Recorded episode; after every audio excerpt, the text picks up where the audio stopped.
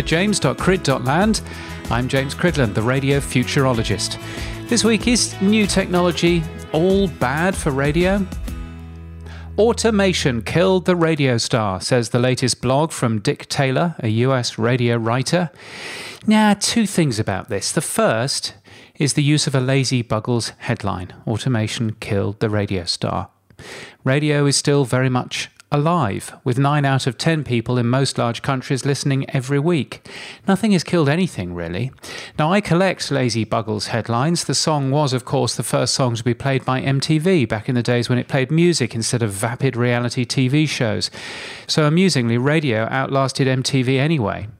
But every time we repeat a killed the radio star headline, we reinforce the thought that radio is in some way in trouble, and it really isn't. Because for parts of the US population, radio is actually more popular than television is.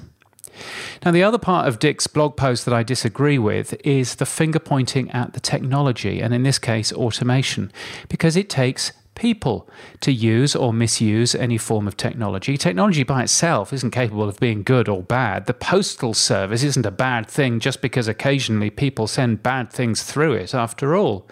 Automation is capable of getting the best out of your programming. It's capable of a warm, friendly voice overnight instead of a tone or piped in programming from the other side of the world.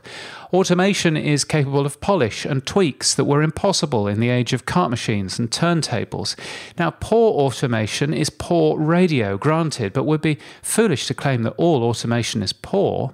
New technology, used well, has the potential of delighting our audience, and out of that, bringing ratings and revenue. Used badly, it can have the opposite effect.